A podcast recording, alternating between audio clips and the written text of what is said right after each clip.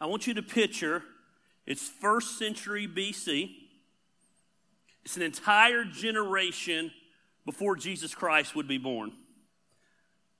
The nation of Israel is in a severe drought, a drought like they've never seen in their life.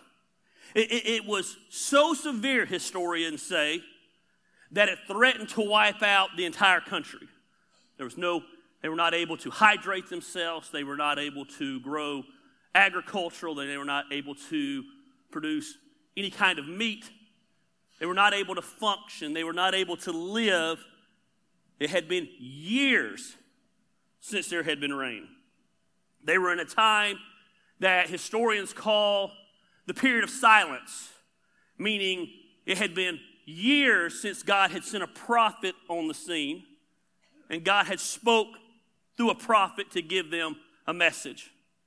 It had been years in the people's minds since they had audibly heard from God. But there was one old man, they said he was a very eccentric man who talked very rarely, walked around with a huge staff. And this old man still believed that God could hear his people. Though they had not heard from God, he believed God could hear from them.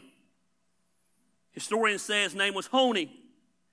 And he was famous for one thing his ability to pray for rain. He had a reputation for that.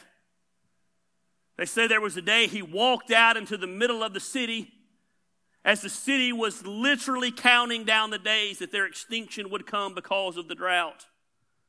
And they say it was on this day that he earned the nickname that would stick with him to this day Honi the Circle Maker.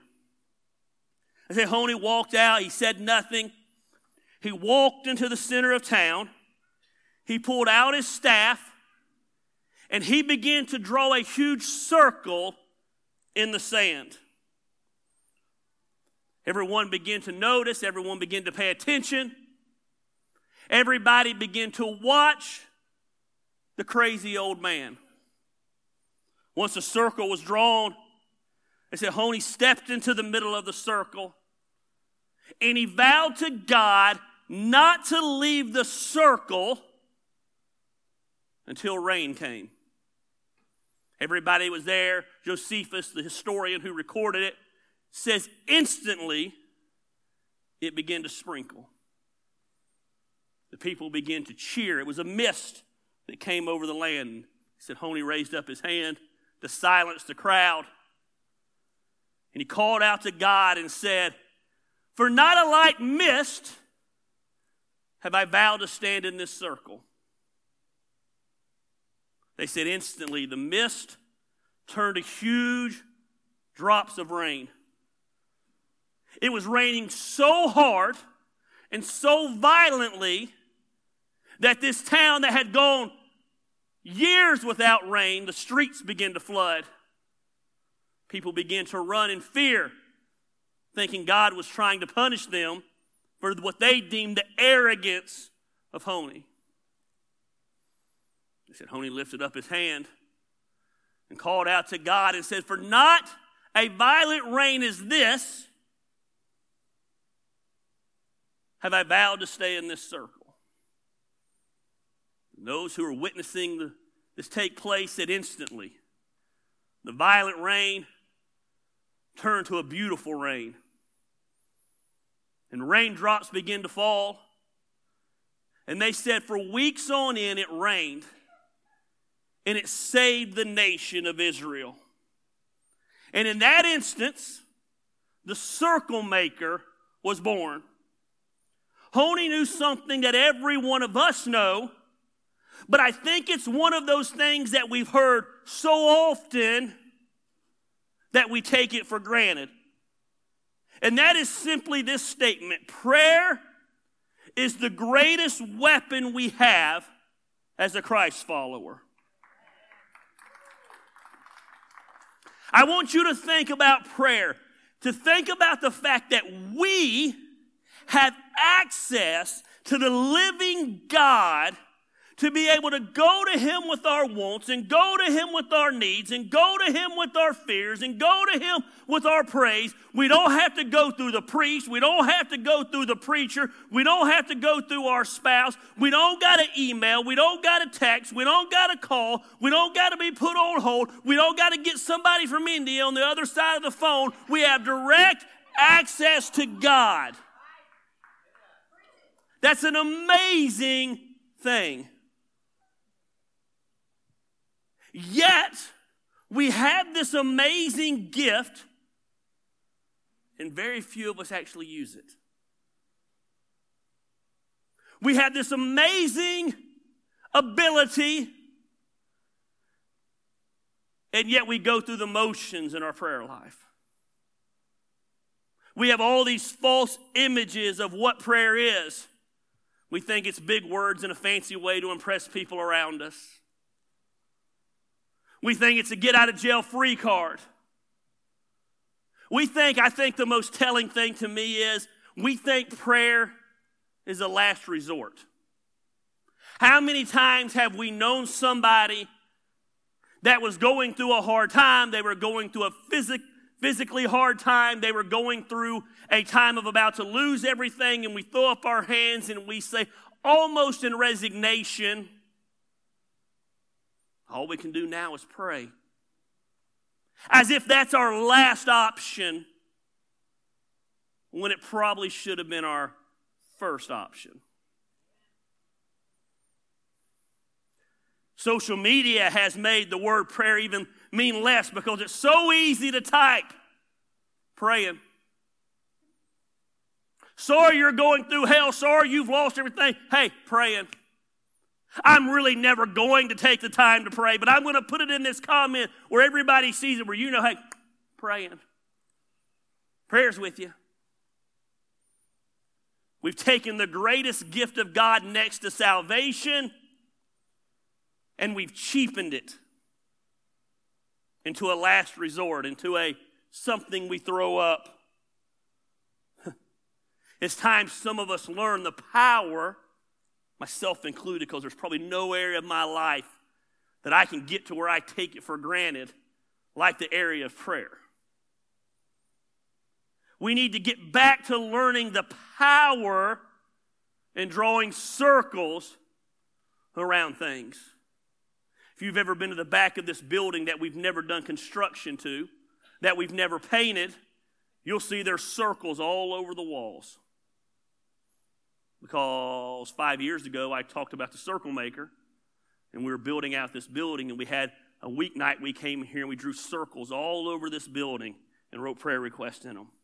There's names of people in those circles that attend this church now. There's there's marriages that have been restored inside those circles. There's things that have happened in this building because their names were on those circles. They're all over these walls. They've been painted over, but in the back you'll still see the circles.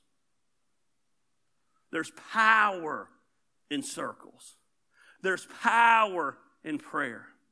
It's time we got so passionate in our prayer life that we call out to God and say, God, I want to see you move and I want to see you intercede in this situation so much that here's my circle and I'm not getting out of my circle. Someone recently came to me and asked me a question, and I didn't mean to be a smart aleck in my answer, genuinely didn't mean to be a smart aleck in my answer. They said, My son is out of control. And they said, I've been praying that God would bring him back. And they said, But how long do I pray that? I said, Until he comes back. And they looked at me. I said, How bad do you want your son to come back from his addiction? I would give anything in the world. I said, I said, I would sell everything I have and I would start over in life. I said, No, you wouldn't. What do you mean? I said, Because you're ready to give up on prayer already.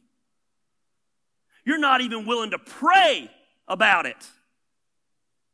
There's power in prayer. The Bible says in Jeremiah 33 3, Call to me and I will answer you.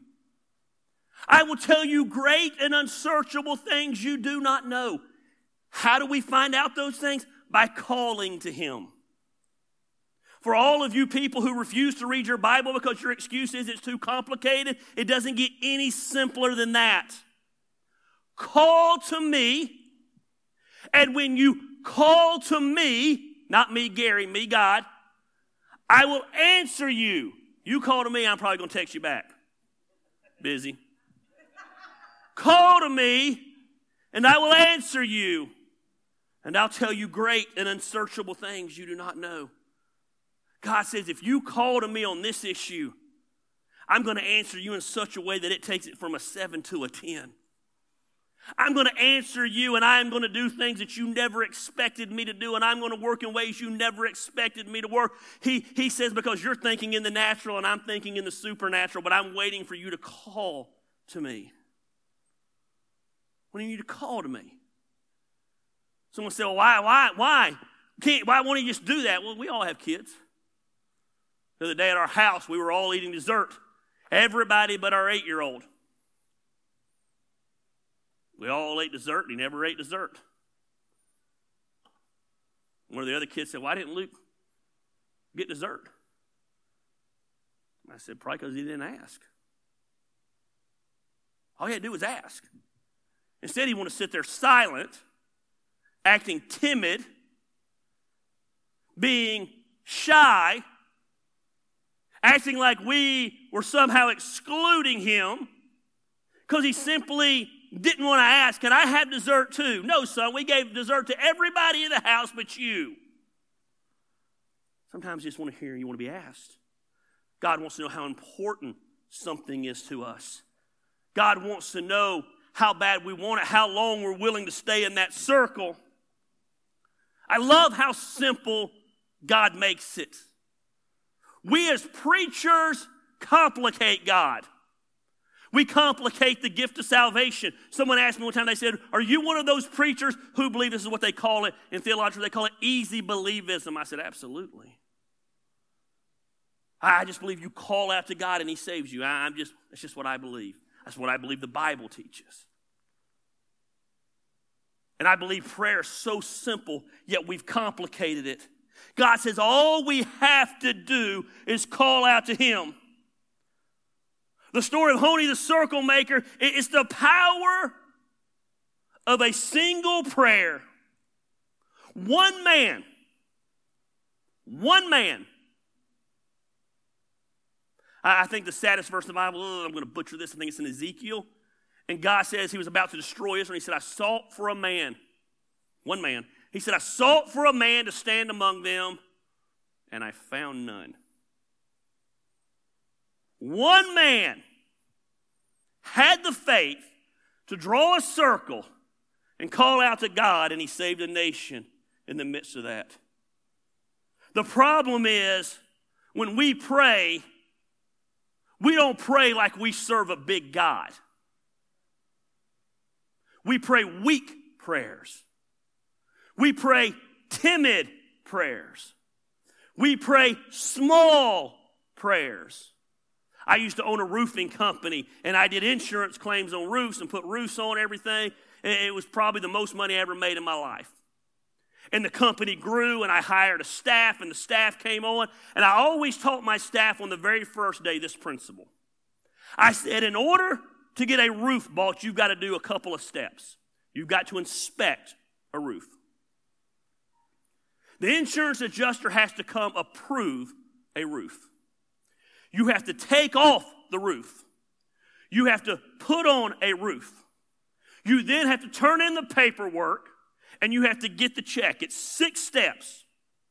And I used to tell them all the time it's the same six steps, whether it's a starter home or a $2 million home but you're going to make a whole lot more money on the $2 million home than you do the starter home. You're not going to have to work any harder. You're not going to have to work any more. You just got to take those steps. So you can go take, do the same steps for a little bit of money, or you can go do the same steps and make a lot of money. The steps for prayer are the same, whether they're small prayers or big prayers. We call out to God, and He shows us great things. But we pray weak prayers. We pray wimpy prayers. When what we need to do is we need to pray go big or go home prayers. I'm talking about huge prayers. I believe with everything that is in me, and do not miss this. This is actually a conviction of mine. I believe bold prayers honor God, and God honors bold prayers. Listen to me. If your prayers are not impossible, you're insulting God. I, I believe God is offended by our weak prayers, our lack of faith prayers. You say, why do you think that? Here's why because they don't require divine intervention. There's some things I can do on my own. I, I love God and want God involved in everything I'm involved in, but I don't need God involved in. I can be successful on my own. But there's some things that are so huge and so big that if God doesn't get involved, I'm going to fail miserably. And that's the kind of prayers God's praying for. There's God, nothing God loves more than keeping his promises, performing miracles, and answering for prayers. the bigger the circle we draw, the more God gets the glory. I, I believe with everything that is in me, so many people are one prayer away from fulfilling the dream they have for their life. God's willing, God's ready. God put that desire in you. He says He will give you the desires of your heart. He wants to answer us, but He's waiting to see the faith we have in prayer. If you don't hear anything else I say today, I want you to hear this God is for you. God's for you. God wants the best for you. Now, let me make this very clear. That is not me preaching a prosperity gospel. That is not me saying that you won't go through hard times. That is not me saying if you pray for a million dollars, a million dollars is going to rain down from heaven. Sometimes God knows better for us than we know for ourselves. Sometimes God's got to take us through the fire. Sometimes you got to go through the valley. Matter of fact, scratch that. To get to the mountaintop, you always got to go through a valley. You never get to see the sunrise if you don't see the darkness.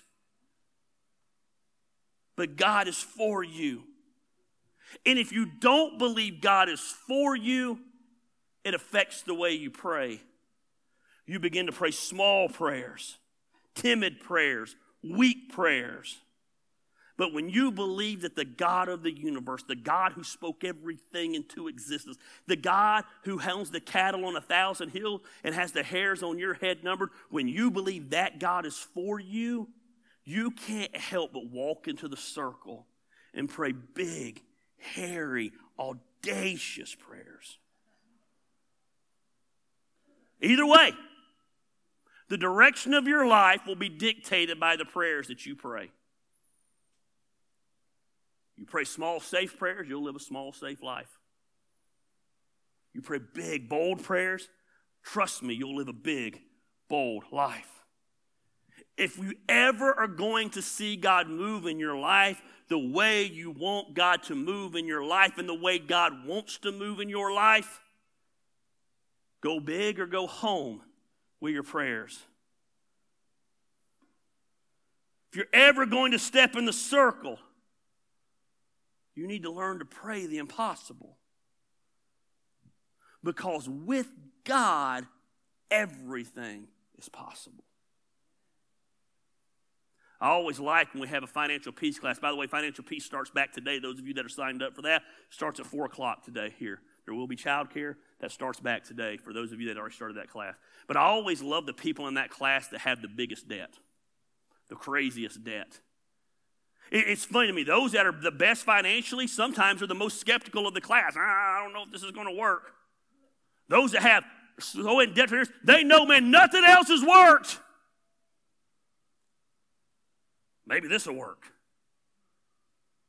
It's awesome. God, with God, everything is possible.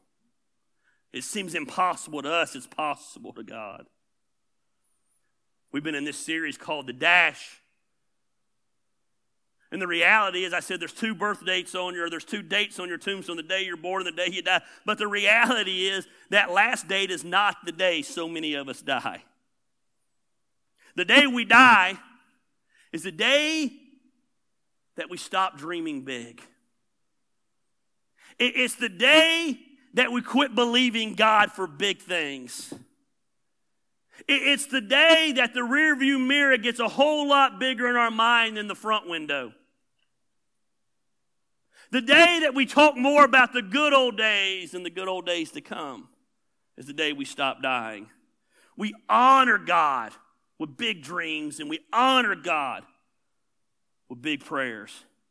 It, it, lets God know that, hey, God, I want to live a life that is so big that you have to be involved in it.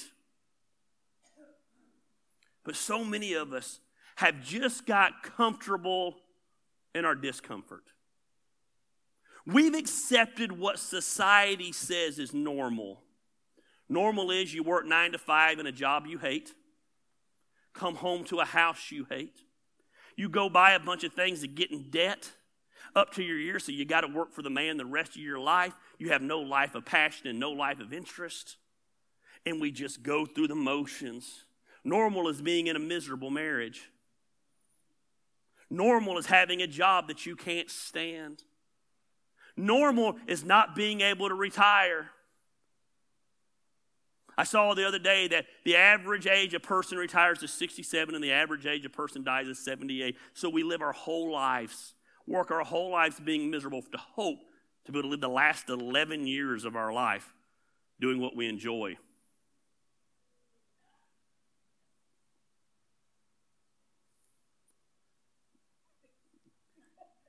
F that.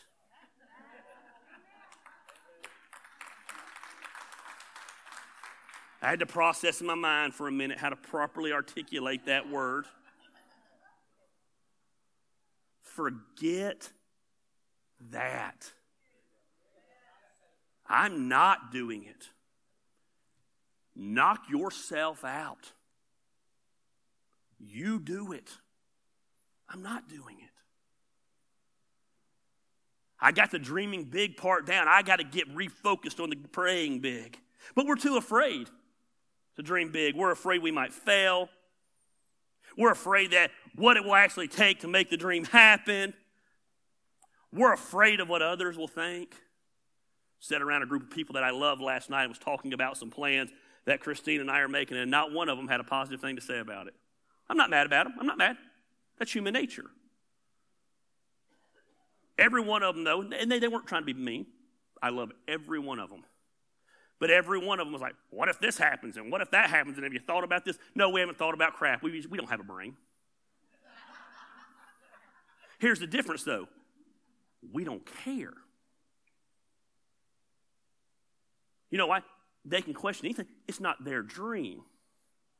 There's a lot of dreams around that group of people that are great dreams. They aren't my dreams. I could sit back and nitpick their dreams to death all day long because they're not my dreams. That's the awesomeness of dreams. But we're afraid of what others are thinking. We allow that to influence our dreams. So we stop dreaming and we stop asking God for huge things. And instead of believing God for huge things, we keep on with our small, weak, timid, lifeless prayers. As the days of our life tick away, and our purpose goes down the drain. I just can't do it. I don't want you to do it. I want this to be a church full of circle makers, people who understand huge prayers. Let's just be honest for a minute. I don't know Honi, I don't know his mindset, but there had to be a part of him before that first raindrop fell that maybe possibly just felt a little bit foolish. Maybe he genuinely didn't care, but I, I know there'd be a part of me that feel a little bit foolish. Standing inside a circle and demanding rain is a risky move. Vowing that you won't leave the circle until it rains is even riskier. But notice something, Honi didn't draw a quarter circle. He didn't draw a half circle. He drew a complete circle. He, he, he backed himself into a corner, and the only way out was God. I've always lived by this mindset when I'm chasing dreams burn everything down behind me. That way I can't turn around. I cross that bridge, burn that bridge down. Because if the bridge is still there, it's easy for me to turn around and retreat. In Bible college, I went to a very small Bible college, and I was in a graduating class of about 35 men. Oh, it was a night college. It just happened to be local, so I went to it. It was a night college, and everybody in the class, 33 of the people, 33 of the 35, all were married, had full time jobs, and were more established in life, if you will. Two of us weren't. To this day, 22 years later, me and the other non established guy are the only ones in full time ministry. Here's why not because those men weren't called, but they didn't burn the bridge behind them. They were afraid to leave the $60,000 a year job. They were afraid to leave the three bedroom, two bathroom house. It was nothing for me to pack up and move to Iowa and go start a church. I lived in a one bedroom apartment in Winder, Georgia that had more roaches in it than it had anything in. I had nothing. So I can move to Iowa and have nothing just as easily. Matter of fact, I, I had more because it was too cold for roaches. So many of us, we want to step out on our dream, but we want to hold on to this. Oh. Don't work like that. Once you're in the circle, you got to pray. There's a great story in the Bible, probably one of my favorite stories all, found in Joshua 10, that is the epitome of go home. Go big or go home. I love Joshua. If you don't know who Joshua is, Joshua was a bad dude. Moses delivers the children of Israel out of slavery. Before he can get into the promised land, he dies, and God puts Joshua in place. And Joshua was a leader. Have you ever heard the expression peacetime leader and wartime leader? Anybody heard that expression? Joshua was a wartime leader. They were about to take the promised land and they put Joshua in there, and he was a bad dude. He, he wasn't what we would call a Christian leader today. Most Christian leaders today are a whole lot Mr., more Mr. Rogers than they are Jack Bauer. Are they not? I mean, literally, most Christian leaders are some of the most feminine men I've ever met in my life. They went to cemetery, I mean seminary. They got cultured, they got educated, and they got real passive. They forgot where the Bible talks about how the gospel forcefully was advanced. They've turned Jesus into some long haired hippie who sat side saddle on a horse and walked around petting a little lamb with a purple sash.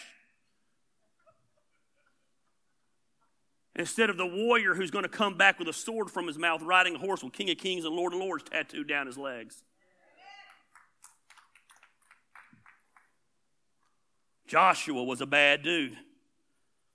Joshua, he's about to enter in and go to battle and the odds are stacked against him. In every battle that Joshua ever went into, the odds were stacked against him.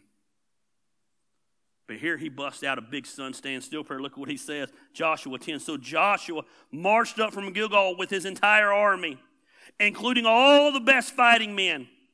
The Lord said to Joshua, Do not be afraid of them. I have given them into your hand, and not one of them will be able to withstand you. After an all night march from Gilgal, Joshua took them by surprise. The Lord threw them into confusion before Israel. So Joshua and the Israelites defeated them completely at Gibeon, and Israel pursued them all along the road up Beth Horon and cut down all the way. As they fled before, Israel, can't read up here, I'm going blind. As they fled before Israel on the road down from Beth Horon, the Lord hurled large hailstones down on them, and more of them fled from the hail than were killed. So God begins to throw hail, hail down on Joshua and his men aren't even having to fight, the hail's killing them.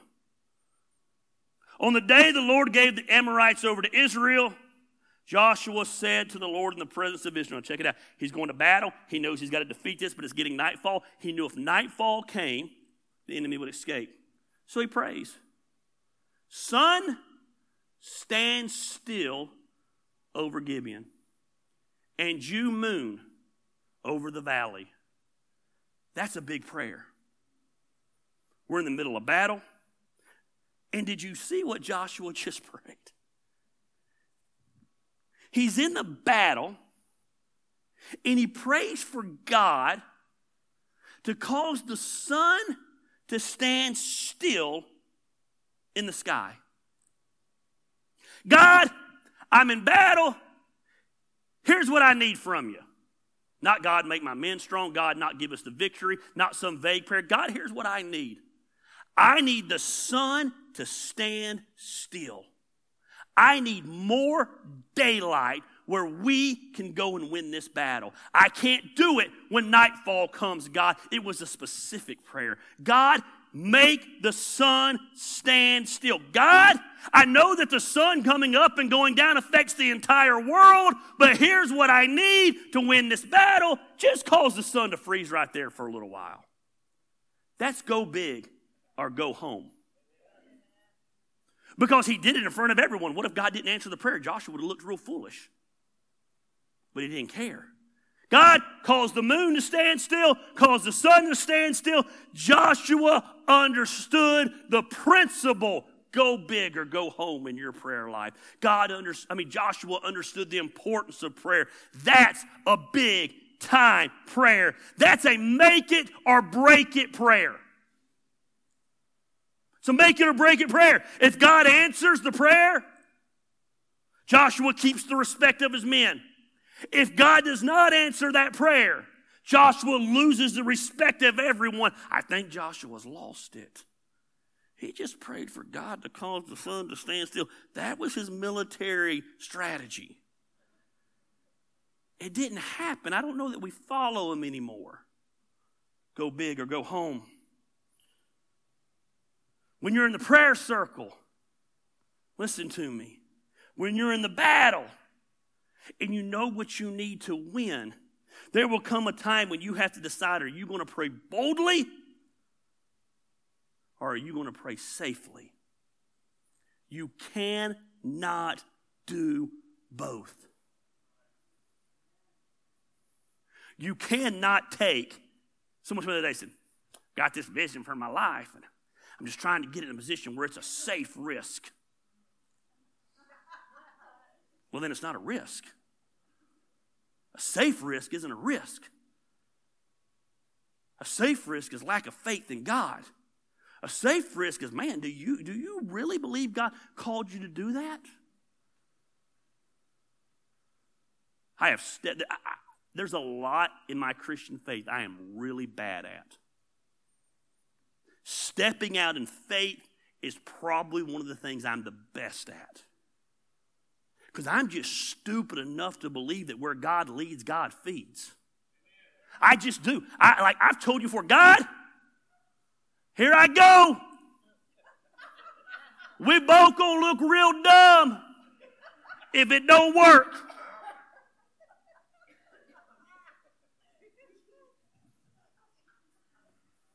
I just do it. That doesn't mean I don't put research into it. Doesn't mean I don't have strategy behind it. But I just believe we serve a big God.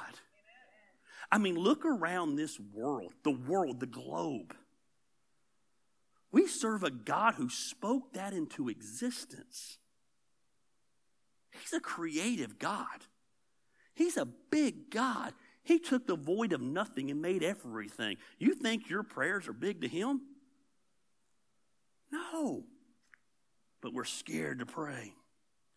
Joshua prays this prayer God, sun, stand still. Moon, stand still. Look what the Bible says. So the sun stood still,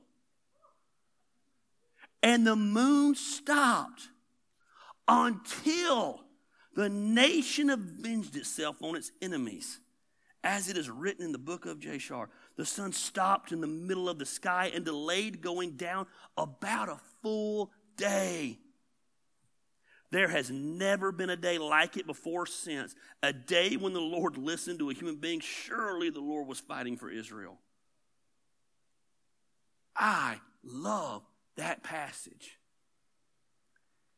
And the fact that I just read that passage and you remain quiet shows how common a sermon on prayer has become to us.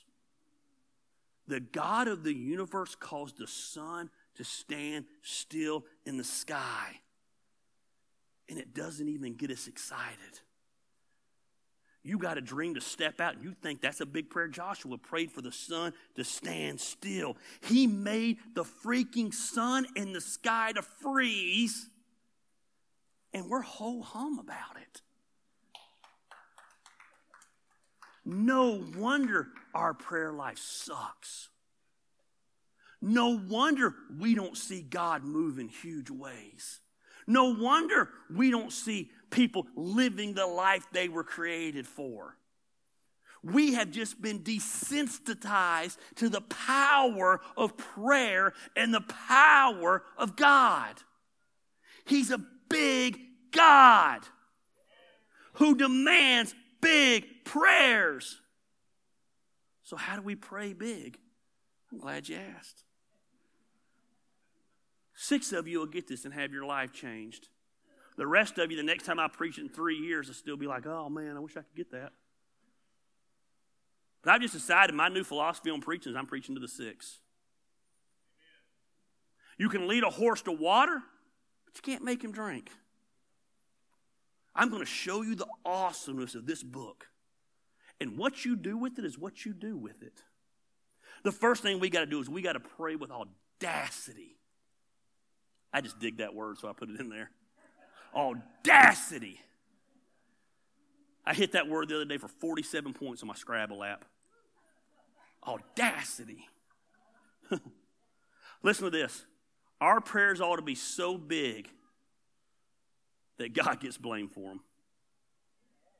Our prayers ought to be so big that God gets blamed for them. Most of our prayers are so small, let's just be honest, God's not needed. We pray wimpy prayers, and God says, I want you to pray audacious prayers. We pray prayers like this. This is my, and I'm, listen, guilty. I'm not bashing you. I am so guilty of this. God, blah, blah, blah, blah, blah. If it be thy will. As if God needed an escape clause. Hey, thanks for clearing that for, for me, big guy, if it's my will.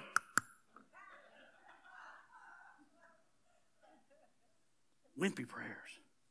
Joshua prayed big bold prayers. When was the last time God did something in your life that was so huge that everyone around him knew that's a hundred percent God?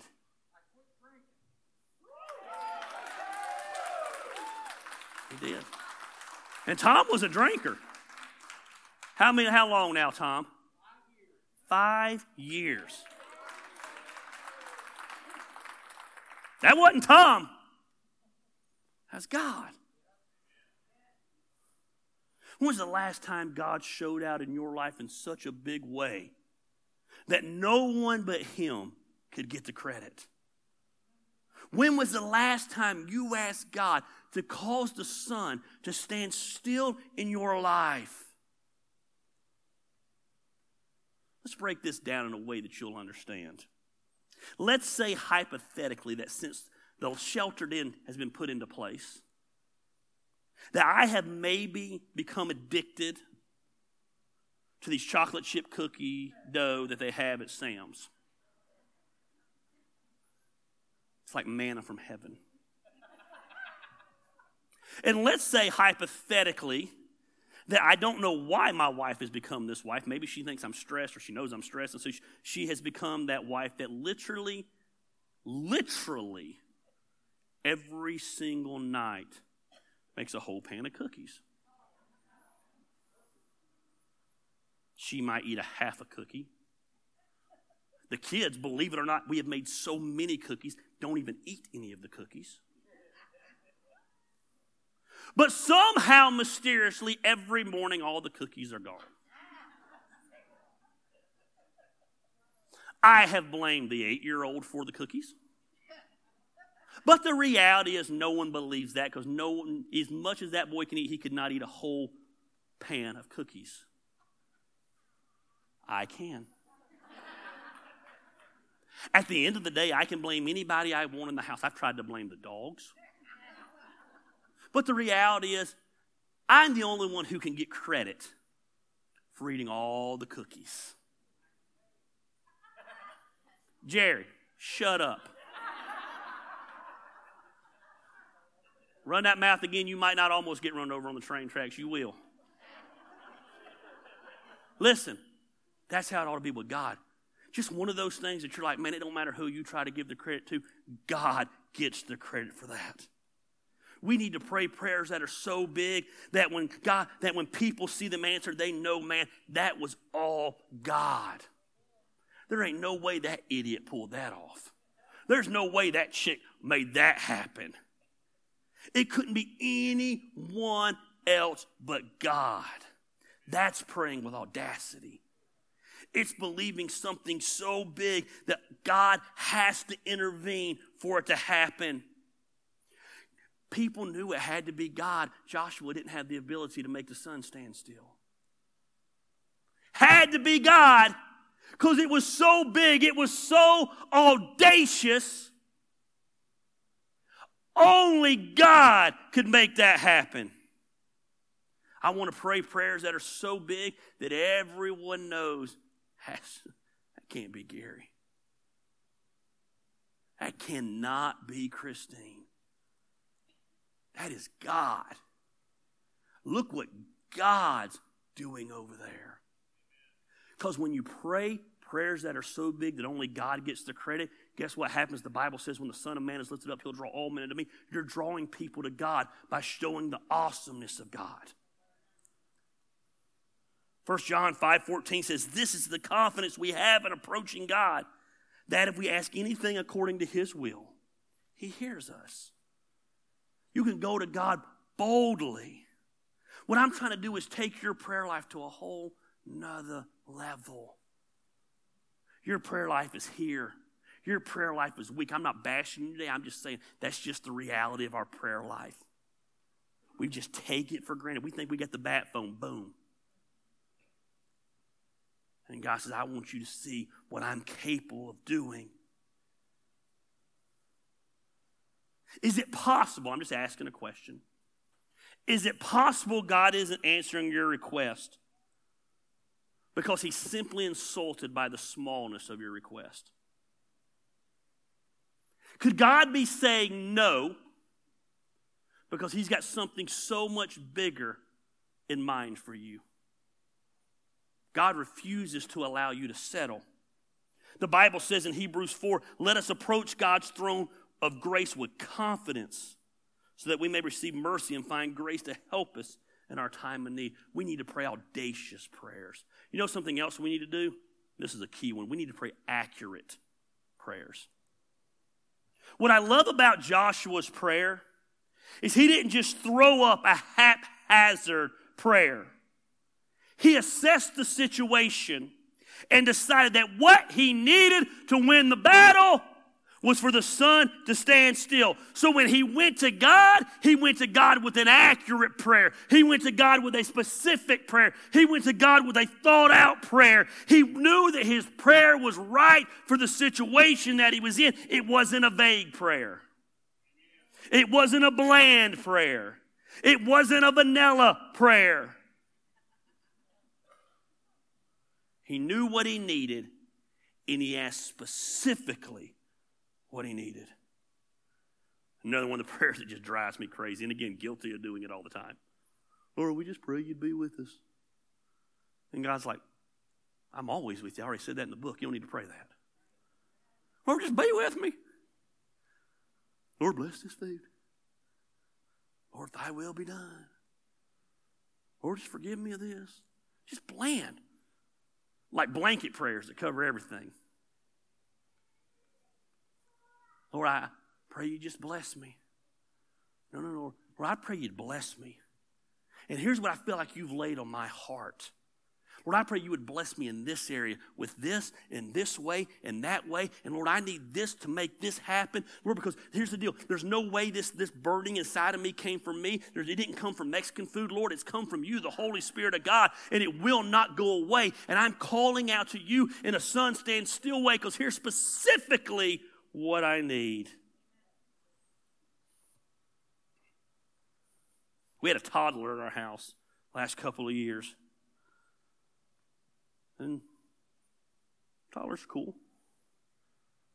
But you know one of the most annoying thing about toddlers? They can't always tell you what they want. They get upset about something and they can't communicate what they're upset about. They're crying and they can't communicate why they're crying. And so you got to play this guessing game with them. You hungry? You hurt? You're checking every part of their body. You just being a brat? Like, what's going on? You know? Man, they, they grunt. I mean, they, they cry. Man, they could be crying because the wrong TV show's on. They could be crying because they're hungry. They could be crying because they're crapped in their pants. They, they could be crying because you don't know what, what the deal is, man. It's frustrating. Yet we go to God just like that in our prayer life. We grunt. God's like, just tell me what you want. What's that movie with the guy in the, the notebook or something? He's, everybody posts a little video of it all the time. He's like, What do you want? Just tell me what you want. And we, uh, we know what we want. God, I pray you would make my marriage vibrant. Lord, I pray you would turn my wife's heart back to me.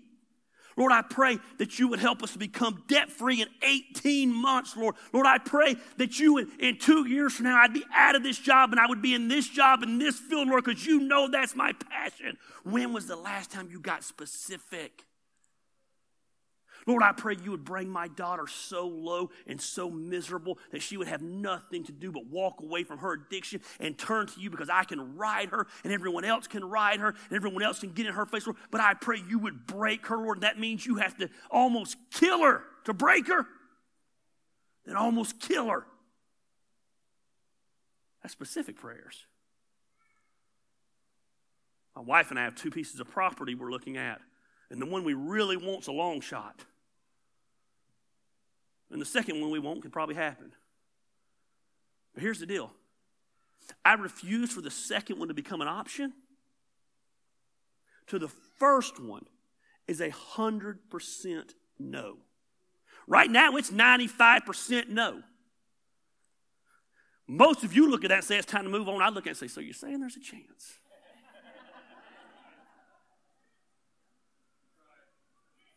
When they tell me no, chance in hell it ain't going to happen. Like, cool, God shut that door. Let's move on to the second piece. But it won't happen. Can I tell you a secret? I ain't prayed for the second piece of property one time. I refuse to waste a prayer on the second piece of property. Second piece of property is great. Second piece of property is awesome. But it ain't the first piece of property. And it ain't getting one second of my attention. I call the first piece of property our property. I see what we're going to do when we get our property. You say, well, are you going to be disappointed when it don't happen? Probably, but here's the deal. I'll trust God in that area then. That I threw up the big, huge prayer, and he said, no, cool. God knows best.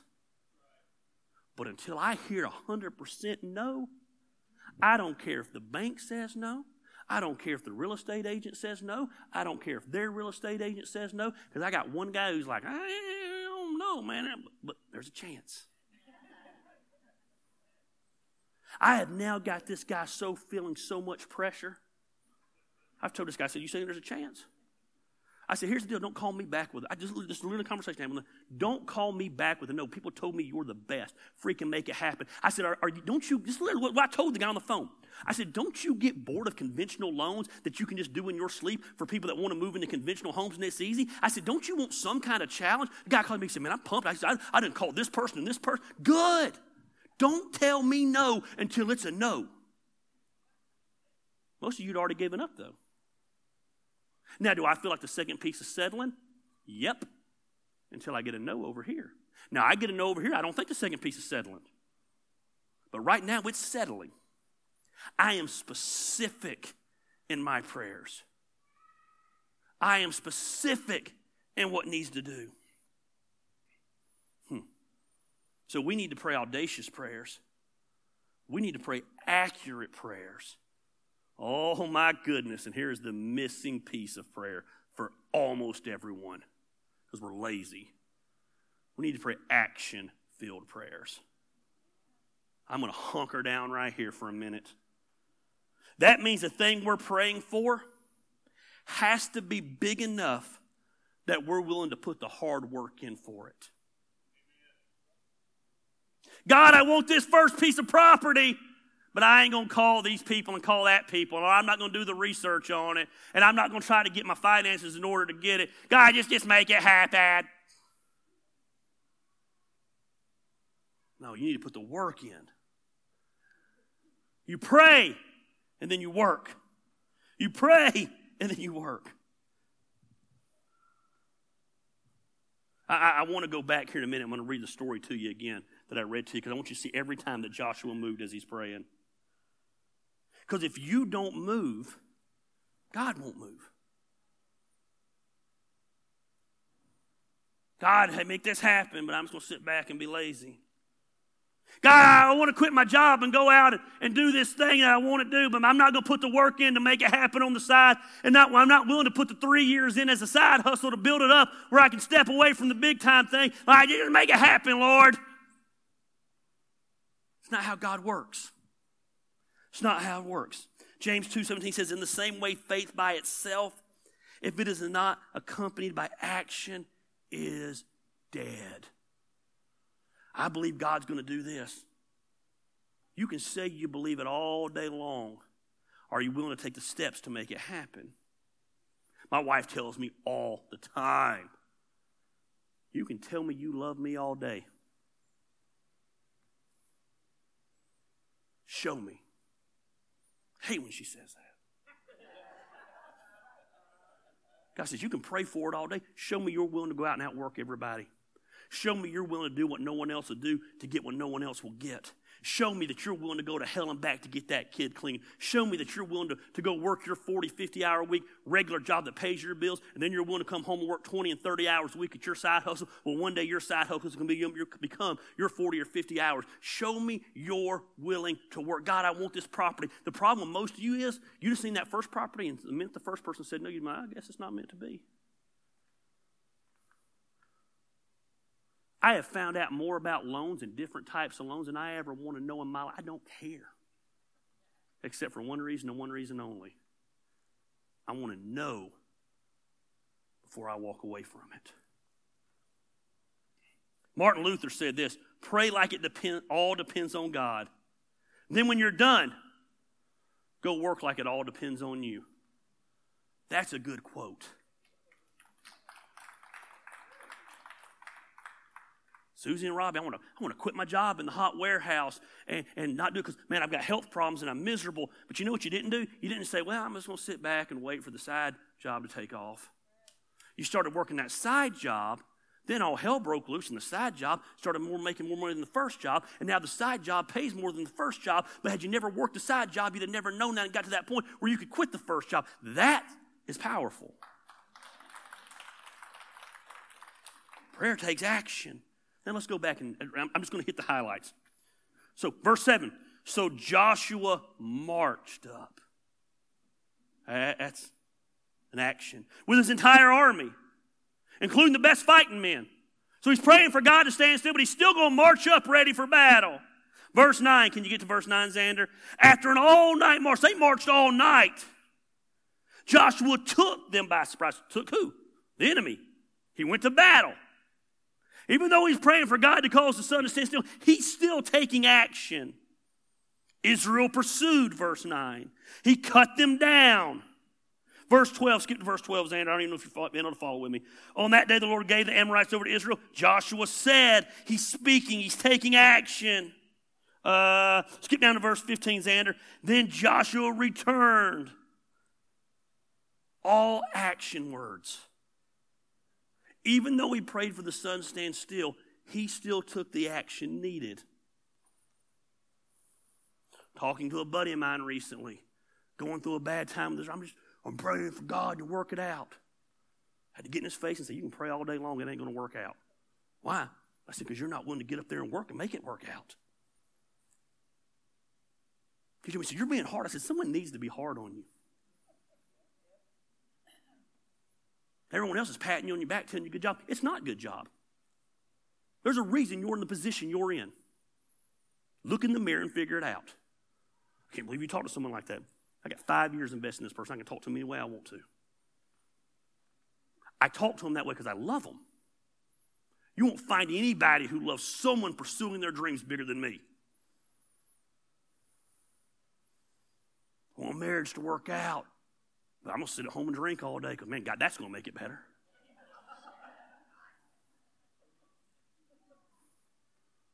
Man, the more I get out in public, the more I'm blown away by how people cope with alcohol. It blows my mind.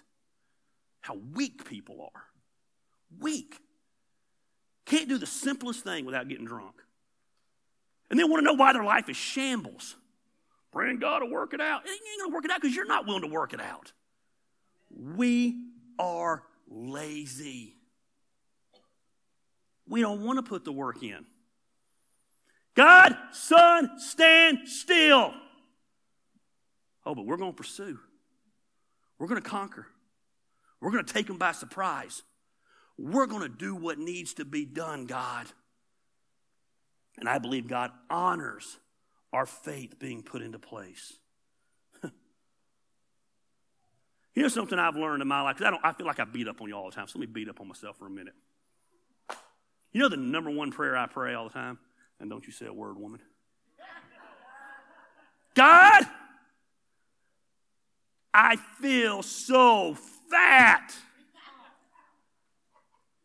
God, I need to lose weight. Christine, when you making them cookies? God's not going to snap his fingers and be like, boom. Look at Gary. He went from a 10 in the sexy scale to 15 on a scale of 1 to 10. World couldn't even handle you skinny Gary. The reality is, I don't put in the work. God's not going to zap me and just do it. God's not going to bless you with a job if you ain't out looking for one. Well, I applied online. You idiot. You just, this is everybody's favorite line, you just don't know how it's done anymore. Here's what I know I wouldn't be without a job.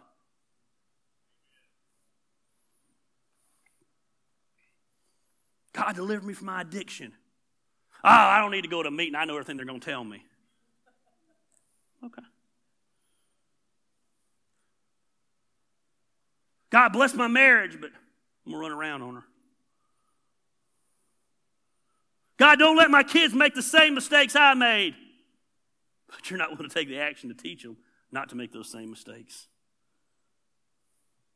God, send me, send me a wife. Well, take a shower, get a job, buy a house. Church out in Seattle, big church, love the guy. He's awesome. He kind of focused on this. He won't even do weddings for people. If the guy doesn't have a full time job, doesn't already own a house, I don't know why he does this, He doesn't know how to brew beer. He says that's the three things that every man needs to do. He said, I'm, I'm not letting some lady, they can go get married on their own, but I'm not putting a blessing on some lady when her husband can't take care of her because he's unmotivated. Hey, gentlemen, want your relationship to be better? Quit playing video games 24 7 like you're a kid. When I was a child, I spoke as a child, the Bible says. God bless my marriage. You don't want your marriage blessed. You won't even brush your teeth.